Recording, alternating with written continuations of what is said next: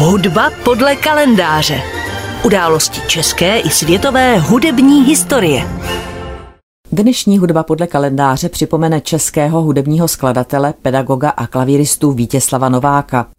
Ten zemřel 18. července 1949.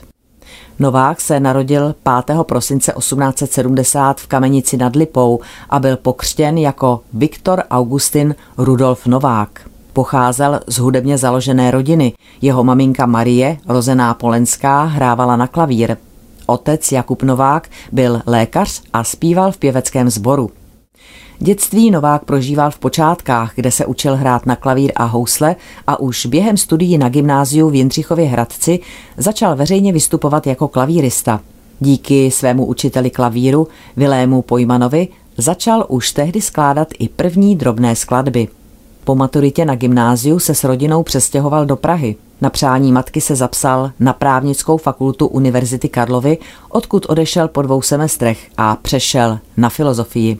Školu absolvoval v roce 1893 bez závěrečné doktorské zkoušky. Současně studoval kompozici a hru na klavír na Pražské konzervatoři, kde od roku 1891 učil Antonín Dvořák.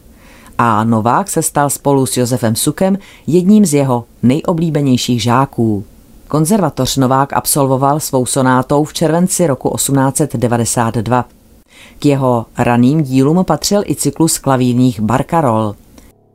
V 26 letech strávil Vítězslav Novák prázdniny na Valašsku u svého kamaráda, houslisty Rudolfa Reisiga. A tento pobyt se stal počátkem Novákovy náklonosti k Moravě, její lidové kultuře a přírodě, která se odrazila i v jeho hudbě.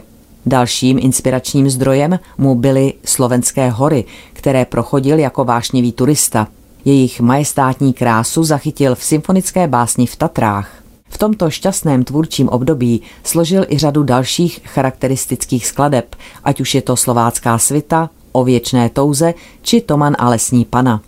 Novákovo dílo mělo řadu nadšených obdivovatelů především v Brně, kde byl jmenován čestným členem klubu umění. Obrovský umělecký úspěch tu zaznamenala premiéra jeho symfonické básně Bouře v dubnu roku 1910, která se stala velkou kulturní událostí. Uznání se mu dostalo i v dalších městech, včetně Prahy. Byl členem různých pěveckých a hudebních spolků, stal se členem České akademie věd a umění. U příležitosti příjezdu prezidenta Tomáše Garika Masaryka do Prahy v sobotu 21. prosince 1918 byla provedena jeho kantáta Sláva tobě Masaryku. Pražská komorní filharmonie pod taktovkou Jiřího Bělohlávka hrála dvě části slovácké svity Vítězslava Nováka. Skladatele od jehož úmrtí 18. července 1949 si letos připomínáme 74 let. Počátkem 20. století se Novákovy skladby začaly hrát i v zahraničí, hlavně Německu, Dánsku, Švédsku a Holandsku. Dostal dokonce nabídku na místo profesora na hudební akademii ve Vídni, kterou ovšem odmítl. V dalších letech se Novák věnoval především operní tvorbě, která byla inspirována díly českých spisovatelů. První z této řady byla komická opera Zvíkovský rarášek podle Ladislava Stroupežnického – Následoval Karlštejn podle veselohry Jaroslava Vrchlického, Lucerna na Jiráskovu stejnojmenou hru a Dědův odkaz na libreto podle básně Adolfa Hejduka. V letech 1909 až 1941 působil Novák jako profesor skladby na Pražské konzervatoři. Získal si pověst vynikajícího pedagoga – Mezi jeho žáky patřili kromě skladatelů českých, ať už to byl Ladislav Vicpálek, Alois Hába, Karel Hába, Otakar Jeremiáš, Iša Krejčí či Vítězslava Kaprálová, i někteří významní slovenští hudební skladatelé, například Jan Ciker nebo Eugen Suchoň. Po vzniku Československa se pak Novák stal rektorem celé konzervatoře.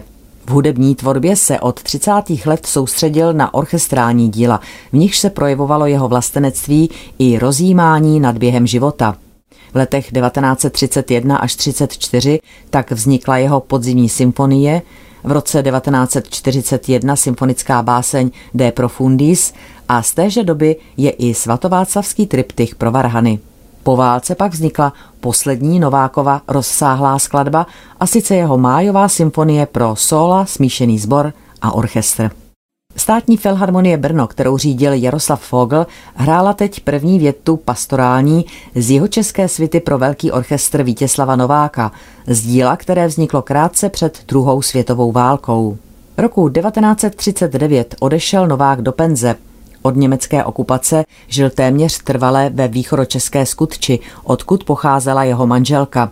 A sem za ním často zajížděl Rafael Kubelík i další přátelé. V roce 1945 se Novák vrátil do Prahy, kde obdržel jako jeden z prvních společně s Josefem Bohuslavem Ferstrem titul Národní umělec.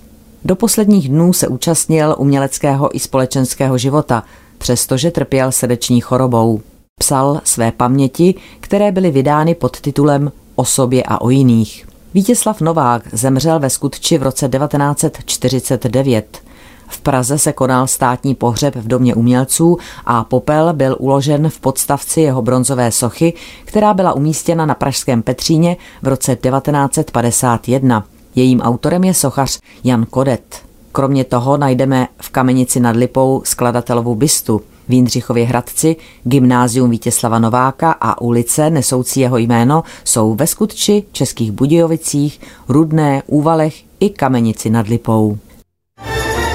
Hudba podle kalendáře.